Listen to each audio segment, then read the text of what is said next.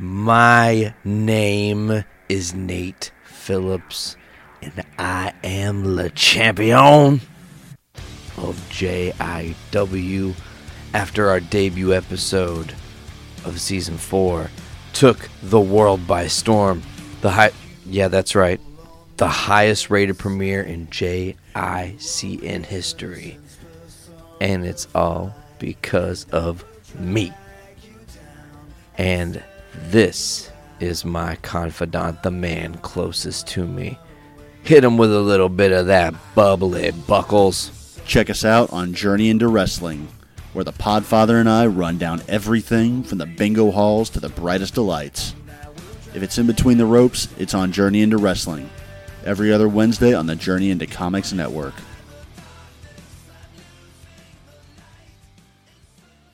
The following, The following Journey into Journey into It's comics. journey into Is it comic Journey into Comics Journey into Comics Journey into Comics Network Network Network Network. Network. Network. production. production.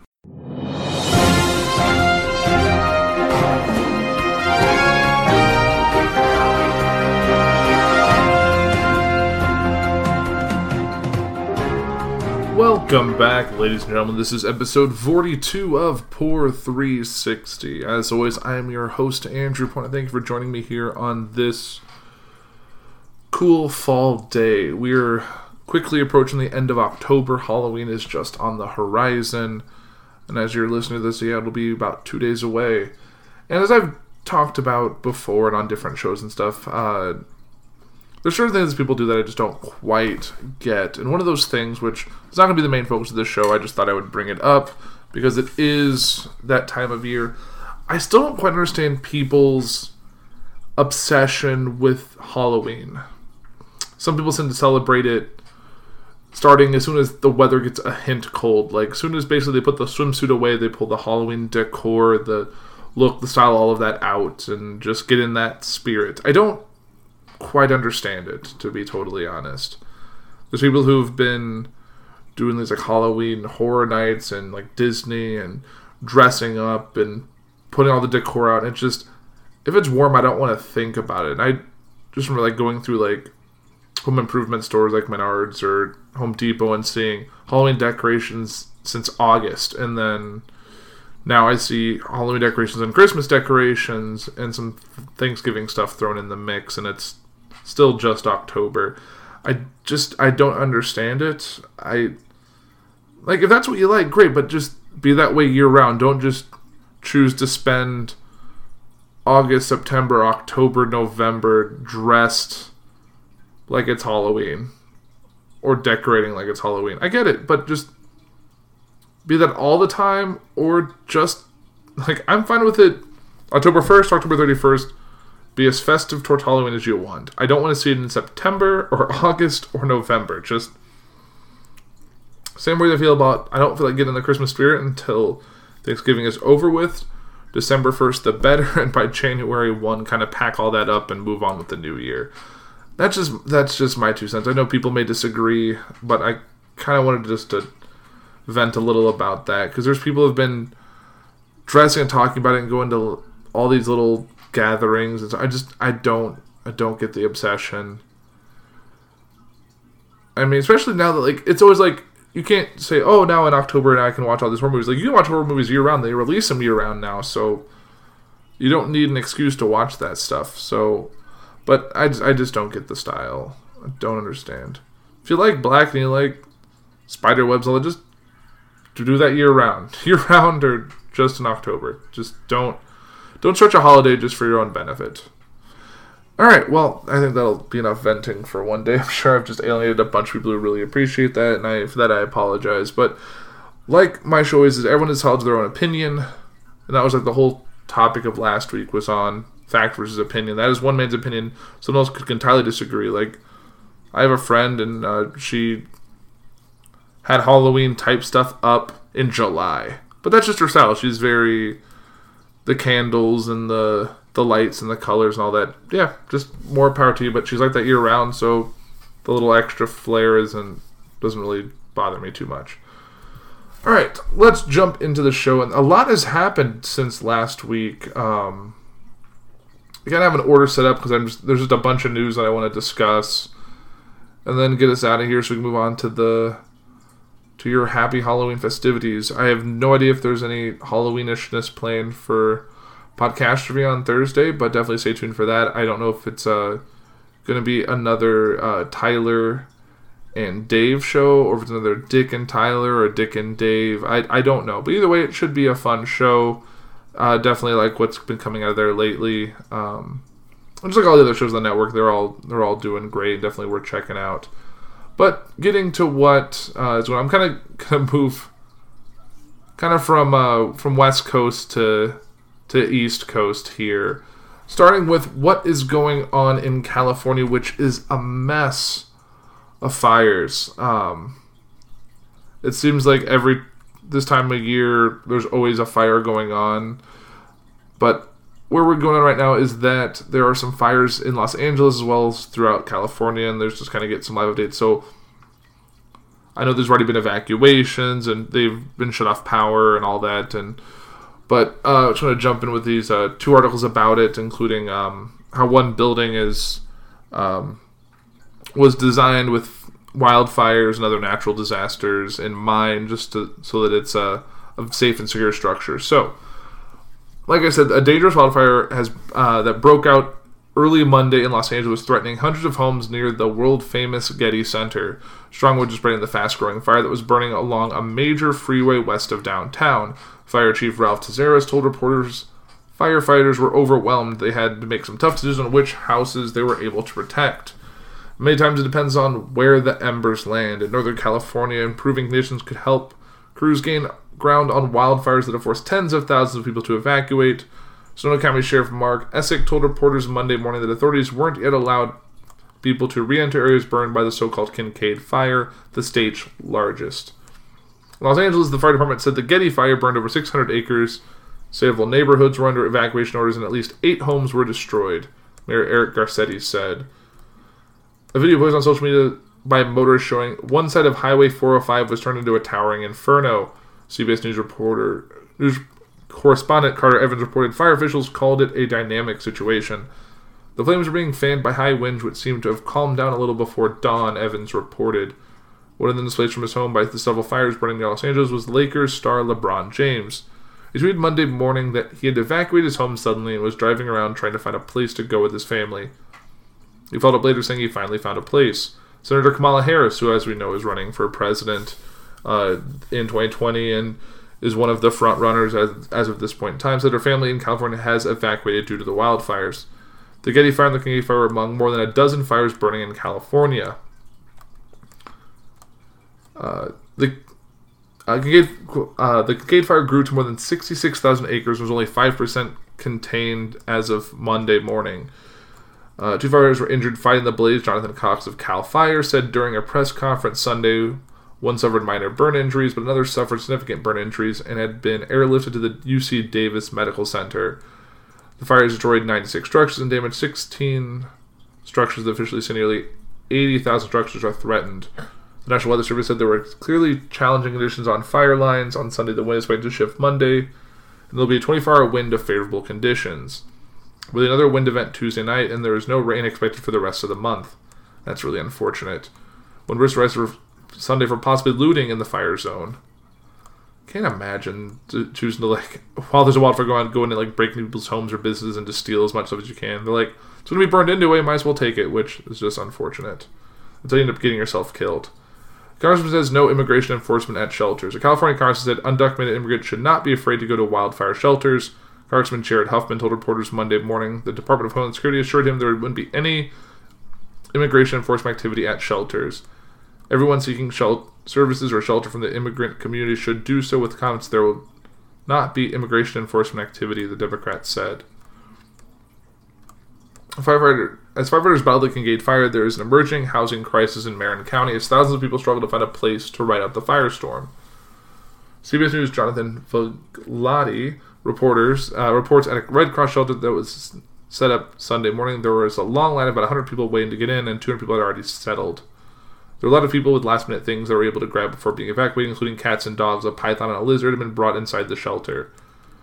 More than 2 million people were without power. A lot of them came to the shelter so they could get cell phone service. Then there are those that are part of a mandatory evacuation, those who have no chance to stay at home, many of them seeking a safe place. CBS News learned has learned at least one more power outage was scheduled for Sunday, and as a result, more shelters would be opening. PG&E monitoring third consecutive wind event. So Pacific Gas and Electric (PG&E) says that it's monitoring a third consecutive wind event that could affect 32 counties across northern and central California.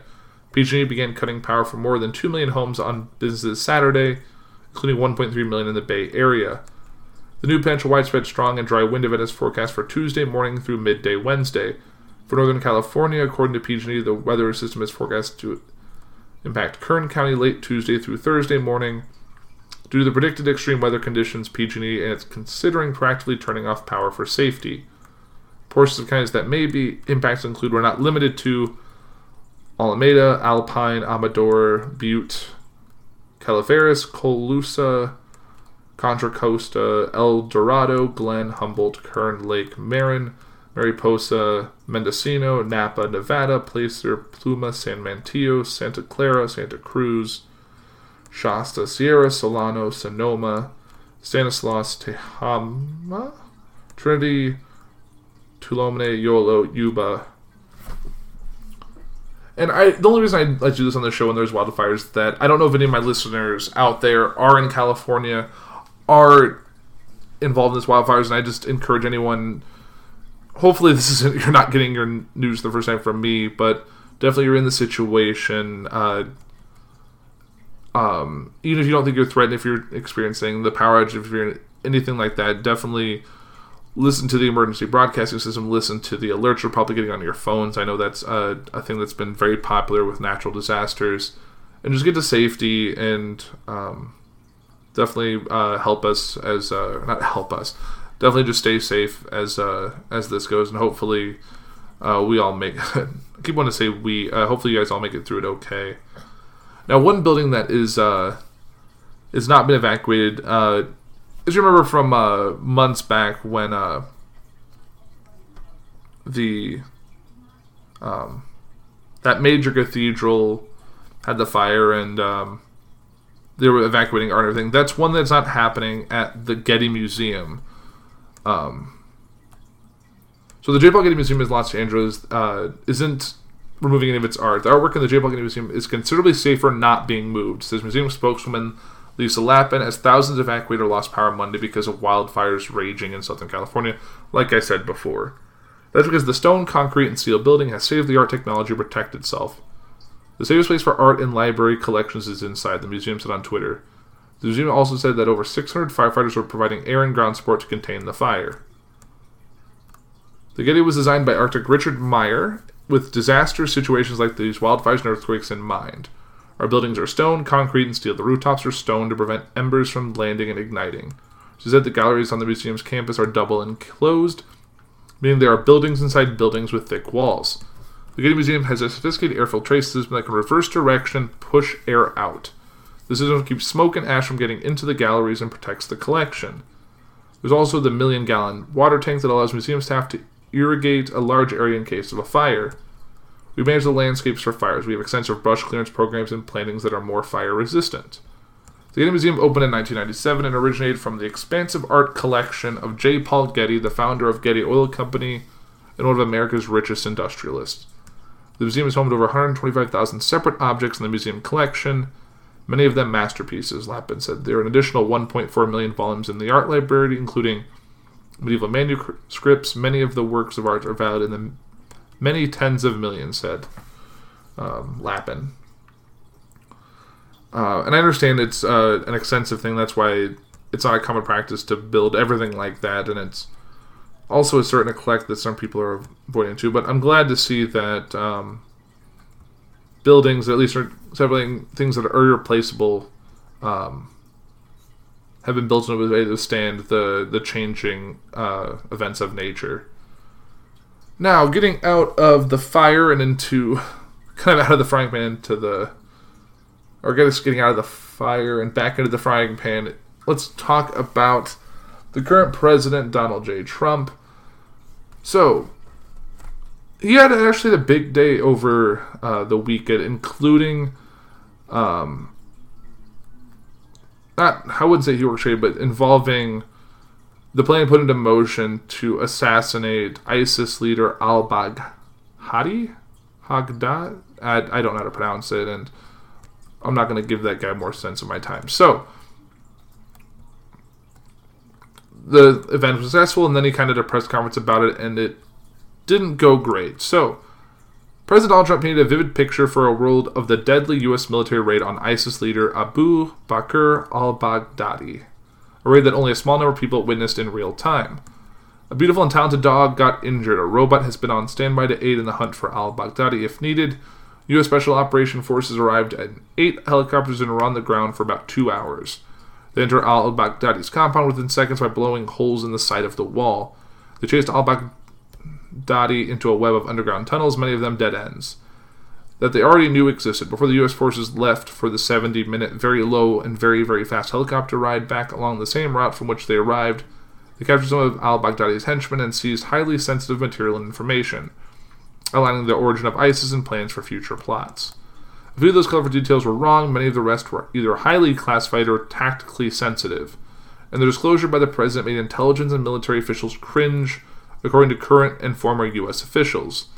The al Baghdadi raid is the most high profile exhibit of a reality U.S. officials have had to contend with since Trump took office. A president with a background in show business who relishes delivering a compelling narrative and deals daily with the kinds of covert life and death sets of facts that inspire movie scripts. The president, as the ultimate authority on classification, can declassify any piece of government information simply by releasing it publicly. And some top U.S. officials, including the then President Barack Obama, who signed a law to reduce the amount of classified material, have lamented the government tendency to overclassify information. But current and former Senator, our senior U.S. officials said from the earliest days of his presidency that, that Trump consistently wants to make public more than his advisors think is legally sound or wise for U.S. national security.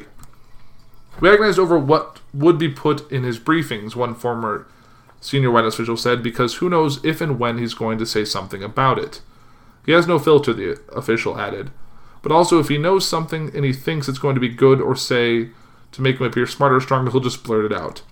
Monday, Trump declassified a photo of the dog, revealing a breed, revealing its breed, which was classified, but the dog's name remains top secret. Injuries about the dog flooded in after Trump disclosed the canine was hurt when he went into the tunnel. Trump also said Monday that he's considering releasing footage of the al Baghdadi uh, raid General Mark Milley, the chairman of the Joint Chiefs of Staff, told reporters that the military is working on declassifying some images. We have videos and photos, uh, Milley said, or Miley. I don't know how it's pronounced. Um, and Trump tweeted out, We've declassified a picture of the wonderful dog, name not declassified, that did such a great job in capturing and killing the leader of ISIS, Abu Bakr al Baghdadi. Pretty dog, nice uh, German Shepherd looking breed in his tactical vest, but did we need to see it? I mean, I'm always up for a good dog picture, but I really don't think it was necessary to uh, about a dog that got injured. But it is what it is. So a couple of president's statements on Sunday were inaccurate or left U.S. officials wondering where he got his information. Officials said the president said when U.S. officials notified Russia it would be entering airspace in western Syria, they told the Russians, "We think you're going to be very happy." The phrase was not said on the call about the Russians. A U.S. official said. Also said al Baghdadi was crying and screaming as U.S. forces chased him down. U.S. officials said they didn't hear those sounds, and Milley told reporters he doesn't know the source of the president's information on that. The overarching concern about Trump's disclosure on the al Baghdadi raid official said that it gave America's enemies details that could make intelligence gathering and similar military operations more difficult and more dangerous to pull off. Revealing that the U.S. possessed documents about the future ISIS plans hurt the military's ability to use that information for quick follow up follow on operations, officials said. The president's disclosure that the U.S. had taken ISIS fighters from the compound complicated efforts to try to keep ISIS from knowing who is alive or dead for as long as possible while they interrogate them, officials said. Some of the president's comments could complicate the intelligence gathering that leads to such raids because they revealed sources and methods the U.S. uses, officials said. They pointed to as saying that the U.S. knew of al Baghdadi's whereabouts via technology, and also knew of the underground tunnel at his compound, which suggests that U.S. had infrared abilities to locate caves and tunnels. We knew it had tunnels. The tunnels were dead from were a dead end for the most part. That was one we think that wasn't. But we had that covered too, just in case Trump said. Other information Trump discussed provided America's enemies with tactical details on how the military carries out a raid like the one on al Baghdadi. So, said including the robot, the helicopter flight patterns, now U.S. forces entered the compound. Some of the information, while not overly damaging, is just more than the military would like disclosed, officials said. I said the al Baghdadi had a lot of cash, and the president saying he was able to move, able to view the raid remotely as though you were watching a movie. Officials said the first major battle over disclosing details of military operations was in 2017 when Trump ordered an airstrike on areas controlled by the Assad regime in Syria.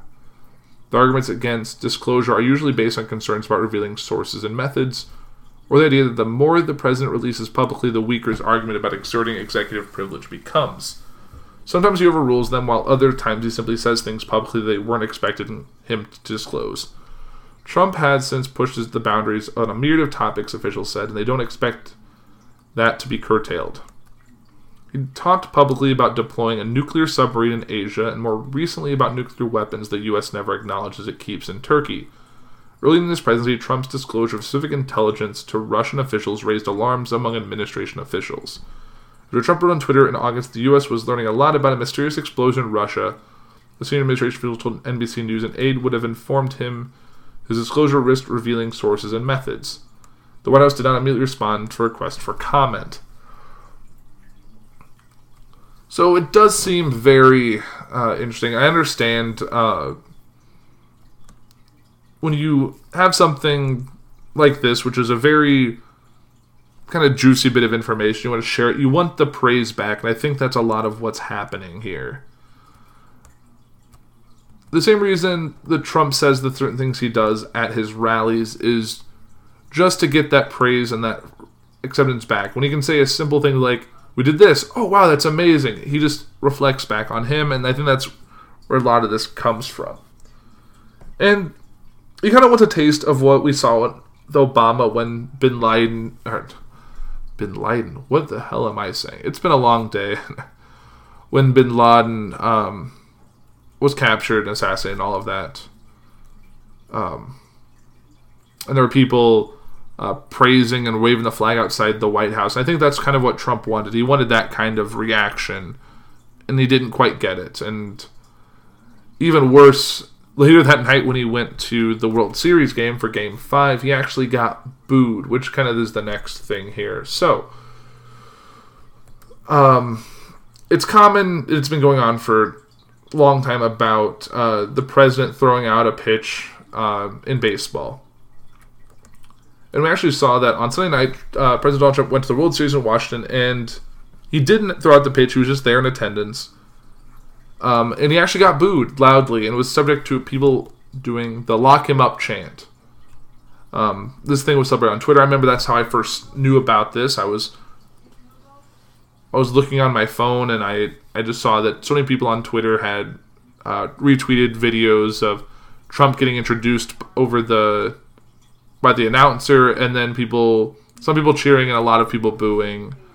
I didn't hear the lock him up. I wasn't. I didn't go me. Those a lot of them were just the same video, and you can just see him smiling, kind of the smile kind of drop, and that that was kind of it there. Um, so this thing was celebrated on Twitter and, made, and by liberals nationwide. He got his own taste. He got a taste of his own medicine. Now he knows how people really feel about him, which is real true. Trump very rarely appears in public at anything other than a campaign rally and official events. In both of those situations, he is lauded. There are just a few occasions, except maybe when his motorcade passes protesters, where Trump comes face to face or close with people who really, really don't approve of how he's handling his job. But what the booing and chants on Sunday proved isn't that lots of people don't like Trump. We already knew that. What it proved is just how much he has changed, not just politics, but public discourse more broadly. Moving the goalposts and be knocking them down entirely on what is acceptable behavior. I have a hard time with the idea of a crowd on a globally televised sporting event chanting, Lock him up about our president. Said Delaware Senator Chris Coons, a Democrat, on CNN's New Day uh, Monday morning. Rating the office of president deserves respect even when the actions of our president at times don't. And I, I agree. I think, um, though he does and see this at his own rallies and stuff, I think the office of the presidency, regardless of who holds it, deserves respect. Though I disagree with a lot of what's happening, I do think the office as a whole should be respected. Which is why usually when I say something negative of the president, I usually don't refer to him as the president. I usually refer to him as Donald Trump or just Trump. And I probably should do better about that because the office does re- it. It kind of just needs to be uh, a thing that is respected. So whether or not you agree uh, with me or with um, the senator, and I know many people definitely don't. Uh, the sentiment he expresses the worth exploring. When Trump tried to do in the 2016 election and as president is fundamentally alter the way in which we think of the office of the presidency. His campaign was premised on the idea that all these stuffed shirt politicians acting so very proper were all just a bunch of phonies. All they're really doing was feathering their own nest and ignoring what people really wanted. It turned the very idea of being presidential into a joke. At a 2018 rally in Florida, Trump claimed, Anybody can act presidential, walking faux stiffly and intoning in a mock serious voice, Ladies and gentlemen of the state of Florida, thank you very much for me being here. I will leave now because I am boring you to death. Being presidential in Trump's mind was what had turned the U.S. into a country that the rest of the world was taking advantage of and mocking behind our backs. And sometimes right in front of our faces. All these politicians were so worried about about acting nice and right that they didn't fight for the public. And when Trump was coming to change all that, it was and is under the idea that Trump and his supporters had justified his words, his tweets, and his actions over the past four years. His boroughness, his bullying, his know nothingness, his unpredictability, all of it.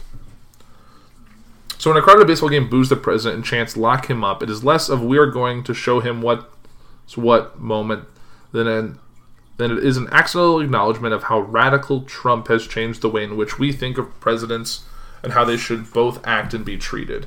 For some people, that's probably just fine. They'll argue that the only way to fight fires with fire, that the only thing Trump understands is force and power, and so to really make an impact on him and his voters, you have to prove that you're willing to do and say whatever it takes. Maybe. Until we see whether Trump gets reelected next year, it's impossible to know what the best way to beat him is. But we do know that from the 2016 campaign that when other candidates tried to get down in the mud with Trump, it didn't work. Take Florida Senator Marco Rubio. For a few days in the spring of 2016, Rubio made it the clear calculation that he would try to out Trump Trump. Rubio suggested that Trump's reportedly small hands were a sign of a, a smallness in other parts of the president, which led to the, in, the famous, infamous line from the Trump during a Republican debate. I have to say this, he hit my hands. Nobody ever hit my hands. I've never heard of this one. Look at those hands. Are they small hands? And referred to my hands if they're small. Something else must be small. I guarantee you there's no problem. I guarantee you. Rubio eventually apologized for his contact. Trump didn't. Rubio lost. Trump won. The point is that getting into the mud with a pig rarely works in politics or life. The pig enjoys it and you get muddy, and as the saying goes. And more broadly, even if Trump giving Trump a taste of his own medicine not only makes you feel better, but also the only way to beat him there are consequences to accepting and internalizing the lowered standards he has pushed into our public sphere. Even if Trump loses in 2020 by but doing so in a complain campaign in a culture that has mainstreamed his brand of bullying and boorish behavior, he won a sort of victory and one likely to last well beyond another four-year term. And then Trump came to Chicago which I didn't even know was here. I live not too far from Chicago, and I had no idea he was here. So, in his first visit as president to the nation's third largest city, Mr. Trump called Chicago's police superintendent's values a disgrace. He's not welcome in our city, said Pam Caparo, 65, as she walked along the Chicago River to join a chanting, singing, sign waving, occasionally sousaphone playing crowd outside the Trump International Hotel and Tower. He represents everything that Chicago isn't racism, sexism, xenophobia. She flicked her hand dismissively in the direction of the Trump building where the president's name is emblazoned in jumbo letters on one of its glassy side. Why is that even here? Well, it, it's there because well before he was president, he made a hotel and structures and towers and all of that. So yeah, that's that's why it's there. It's not just because you don't like him as president doesn't mean he can't build buildings with his money. On Monday, President Trump arrived in Chicago for the first visit of his presidency, delivering a speech to a conference of police chiefs that denounced the city in biting and personal terms. He called the values of Chicago's police superintendent Eddie Johnson, who has pointedly skipped the president's address, a disgrace. He criticized the city's open stance towards immigrants. He said Chicago is notorious around the globe for its violence. It's embarrassing to us as a nation, Mr. Trump said. All over the world, they're talking about Chicago. In Chicago, where Mr. Trump won less than 13% of the vote in 2016, residents responded with equal contempt, gathering by the thousands outside his Kirby skyscraper on the river downtown, where he later attended a private fundraiser. Protesters hoisted rainbow colored letters spelling resist with the famous corncob shaped Marina City Tower standing in the background. Some attendants wore red, the color representing Chicago's public school teachers who had been on strike for eight days in a dispute with the city administrations. One man held a small sign to his chest that simply read, Go away. That's the kind of protester I like. Just there, little, all you need, go away. The police shut down entire blocks of Upper Wacker Drive, one of downtown's major thoroughfares, leaving the Loop unusually choked with traffic. Marsha Durbin, a registered nurse who lives in Indiana and wore a Trump t shirt, said she was determined to defend the president's name in the face of an overwhelming liberal crowd.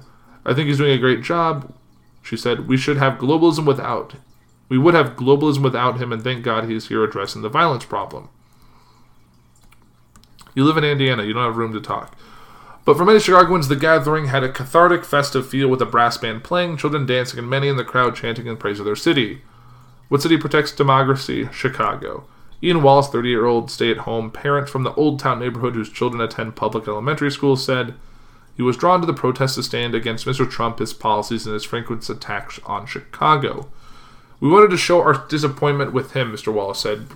Beside three of his children, there's a lot of negative things you hear about Chicago, and it's almost always from someone who doesn't live here. We love our city. Mr. Trump in recent weeks has been showing up in places where he is unpopular, including the San Francisco Bay Area and Minneapolis.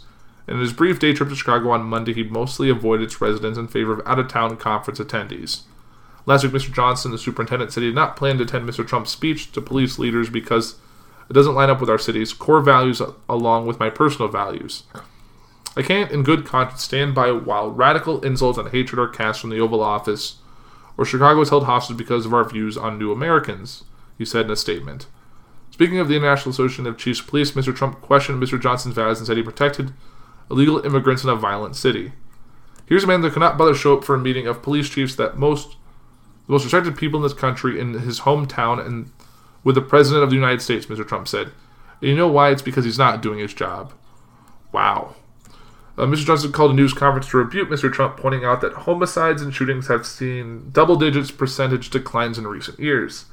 Chicago has more murders than Los Angeles and New York does, but has significantly fewer than it did in 2016, when there were 762 murders in the city. Today, the same police officer that President criticized for their inability to protect the city spent all day protecting him, Mr. Johnson. Mayor Lori Lightfoot chimed in on Twitter rather than belittle Chicago's communities with hateful and dishonest rhetoric, he needs to go back to D.C. and face his fate. Mr. Trump has frequently criticized Chicago and its crime rate but he's avoided the city since being re-elect or being elected. In March 2016, he planned to rally in the city, but facing heavy protests, canceled it just before it was scheduled to begin.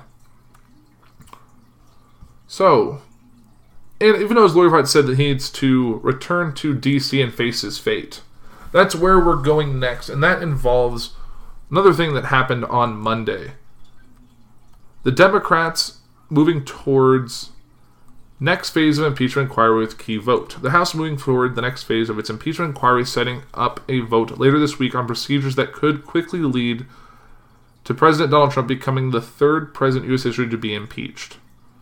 House Speaker Pelosi announced Monday that the House would vote on Thursday to formalize the procedures of the impeachment inquiry into Trump and Ukraine, what will be the first time the House will go on the record on the proceedings.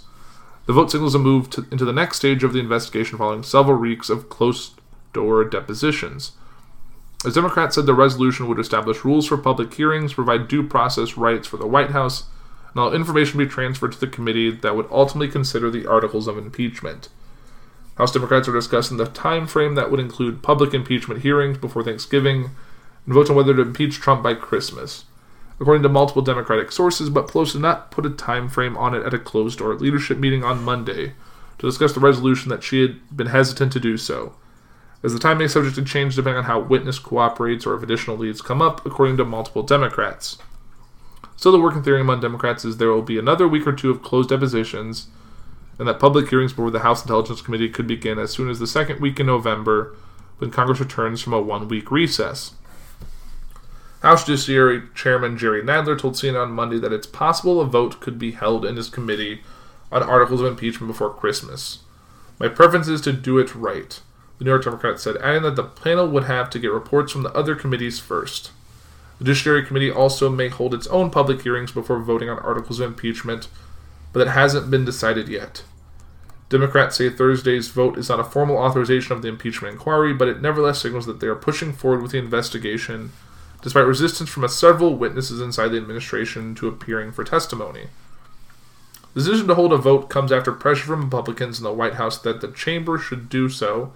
It undercuts the key Trump administration talking points that the inquiry was illegitimate because it did not receive a full House vote. At the same time, Thursday's vote could put Democrats from Republican leading districts in a difficult position politically. Pelosi and the Democratic leaders have considered and decided against holding a formal vote to authorize an inquiry early this month, in part due to concerns expressed by moderates in their caucus. Pelosi said in a letter to lawmakers Monday that the House would move forward with a vote on procedures to limit any doubt as to whether Trump administration may withhold documents, prevent witness testimony, disregard duly authorized subpoenas, or continue to obstruct the House of Representatives. Democratic sources said the resolution was necessary to set forth the exact procedures to transfer evidence from the House Intelligence Committee to the House Judiciary Committee, and to the procedure for, for holding public hearings to the impeachment inquiry. One key detail that will be voted on this week House Intelligence Chairman Adam Schiff wants to allow staff members to also participate in the questioning, according to multiple sources. Multiple sources said the resolution that this week surprised even top members and those in leadership who are unaware of these plans. It's not officially a vote to authorize the inquiry, the Democratic source said, although they will argue that the White House will have no grounds to resist their subpoenas after this vote. Establish the procedures as they head into the next steps. Still, Pelosi had previously said that she didn't need to hold a vote on the impeachment inquiry at all, calling it a Republican talking point. There's no requirement that we have had a vote, so as this time we will have we will not have will not be having a vote, and I'm very pleased with the thoughtfulness of our caucus with the path that we are on. Pelosi said on October 15th. We're not here to call bluffs. We're here to find the the truth to uphold the Constitution of the United States. Yeah, there's a uh, a lot more to discuss here, but it looks like um, by next week's episode we'll have a lot more information to talk about regarding this vote, the state of the impeachment inquiry, and kind of where we go from here. But it looks like we'll be going into the new year, maybe in the phase of an impeachment trial and proceedings, but that is too soon to be determined at this point in time. Now, we've covered a lot on this week's Poor 360. It's kind of been a bit over the place, but it's definitely been all about the U.S. and what's going on there. So, as like as just to recap, we talked about Halloween. We talked about the wildfires in California. We talked about the the raid um, for the the ISIS leader. About Trump getting booed at a World Series game. We talked about the impeachment inquiry. And we talked about a few other things along the way. But I think that's a good way to end it for this week's Poor 360. I'm Andrew Poor, and you guys have a great week.